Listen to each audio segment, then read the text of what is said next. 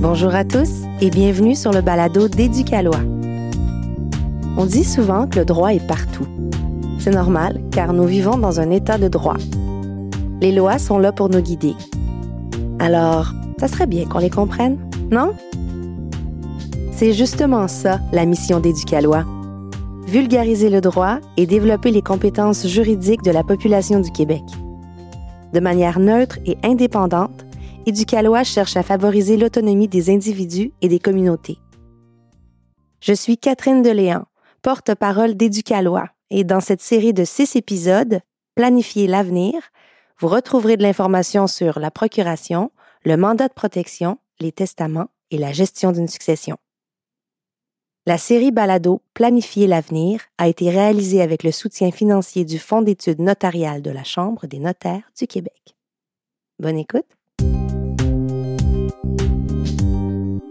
Gérer le décès, les funérailles, la succession d'un proche amène son lot d'émotions. Et il peut être bon de savoir un peu à quoi s'attendre. Quand un de nos proches décède, une des premières étapes à faire, c'est de vérifier s'il a fait un testament. Je suis Élise Nadeau, vulgarisatrice juridique chez Éducaloi, et aujourd'hui on va discuter de cette recherche de testament avec le communicateur Robert Blondin. Je m'aperçois que j'en connais pas mal moins long que je pensais, moi, sur les papiers officiels. J'ai hâte de voir de quoi on va parler maintenant, Élise. Mais c'est normal, Robert, hein, parce que la procuration, le mandat de protection, le testament, c'est pas des sujets dont on a nécessairement l'habitude de parler. Hein. Donc aujourd'hui, on reparle de testament, Robert, mais cette fois-ci, on s'adresse aux personnes qui auront peut-être à gérer le décès ou la succession d'un proche. C'est sûr, c'est une période là, qui peut être émotive, qui peut être difficile, puis nous, on veut accompagner ces personnes-là.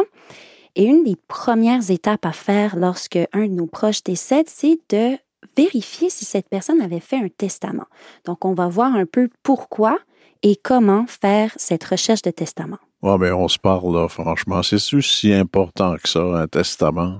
Mon frère est mort sans héritier connu. Et pourquoi il faudrait que je parte à la recherche d'un testament? Il l'a peut-être même jamais fait, de testament. C'est effectivement important de rechercher le testament de notre proche, même si on pense qu'il n'en a pas fait. On ne peut jamais être certain. Donc, le testament, c'est vraiment un document qui est très important, qui représente les dernières volontés d'une personne. Et si quelqu'un a pris la peine de faire un testament, c'est qu'il a voulu planifier son avenir, planifier son décès, en fait, là, et prendre certaines décisions, comme par exemple qui seront ses héritiers ou qui sera son liquidateur. Le liquidateur, là, c'est l'exécuteur testamentaire, c'est ça, hein? Oui, exactement. Donc, le nom a changé, mais on parle bien de cette personne qui a pour rôle de régler la succession, c'est-à-dire de passer par différentes étapes pour éventuellement partager les biens d'une personne. Donc, votre proche a peut-être exprimer ses dernières volontés dans un testament. Donc, on comprend là, pourquoi c'est important de le chercher. Mais ce que les gens savent peut-être pas, Robert, c'est que chercher un testament, ça implique de creuser peut-être un petit peu plus loin que ce qu'on pourrait penser. Aïe, aïe, aïe, aïe. J'ai fouillé, moi, dans son fouillis de papier personnel. J'ai rien trouvé. Hein? C'est un bon point de départ. Mais par contre, Robert, c'est pas parce qu'on ne trouve pas de testament dans les affaires personnelles de notre proche que ça veut dire que notre proche n'a pas fait de testament. Il va vraiment falloir pousser plus loin. Son ex-compagne, Alitien Mordicus, elle pense qu'il avait écrit un testament lui-même. Oui, donc effectivement, il y a plusieurs façons de faire un testament au Québec. On peut faire un testament seul ou avec l'aide là, d'un notaire ou d'un avocat.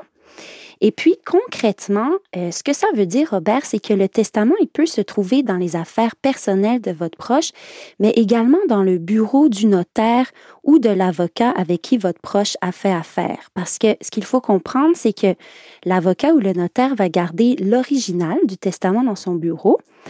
Et il va remettre une copie à la personne qui a fait son testament, mais seulement si cette personne le demande. Donc, ça veut dire que ces personnes peuvent avoir ou non une copie du testament chez eux. Donc, concrètement, on peut avoir fait un testament, mais avoir aucune trace de ce testament dans nos affaires personnelles. Il me semble que ça peut faire de la chicane dans la famille, entre ceux qui pensent qu'il n'y a pas de testament, les autres qui espèrent en trouver un. Ah, on sait bien pourquoi. Ben oui, c'est vrai parce que ça change la donne, hein, qu'on ait fait un testament ou non, ça va avoir un impact sur qui hérite.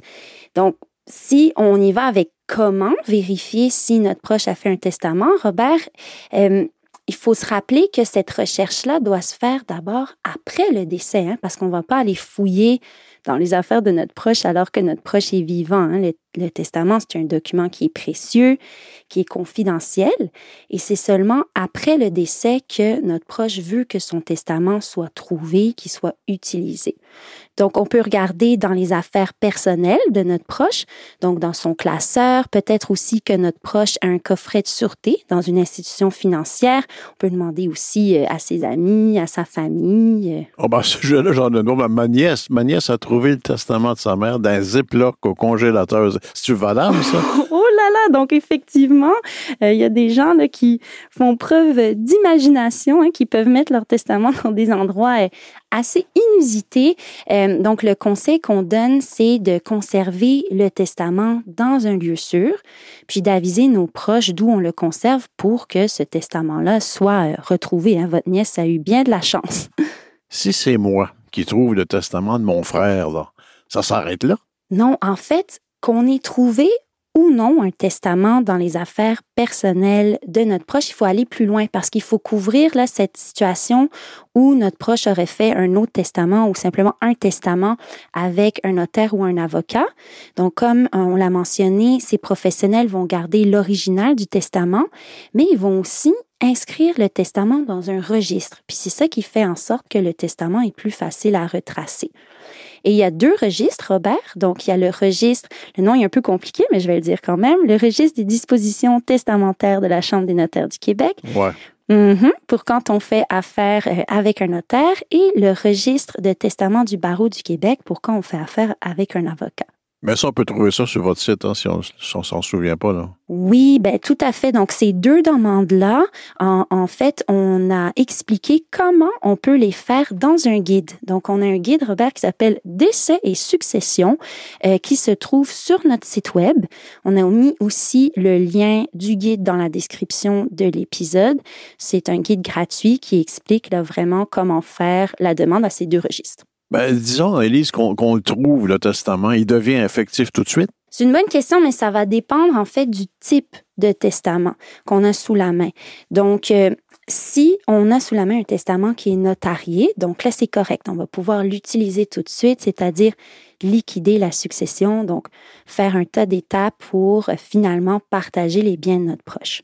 Si, par contre, le testament qu'on a est non notarié, il va falloir le faire valider, soit par un notaire ou soit en faisant une demande au tribunal parce qu'on veut s'assurer là, que ce testament-là est bien celui de la personne décédée, qu'il est valide, puis qu'il représente les dernières volontés là, de la personne. Ah, des fois, c'est compliqué. Même si le testament est trouvé chez un avocat, par exemple, il va falloir le faire valider par le tribunal ou un notaire. Là. Exactement. Ah, ouais. Donc, c'est vraiment juste le testament notarié qui n'a pas besoin d'être validé. Mais si on ne trouve pas le testament de mon frère, qu'est-ce qui arrive?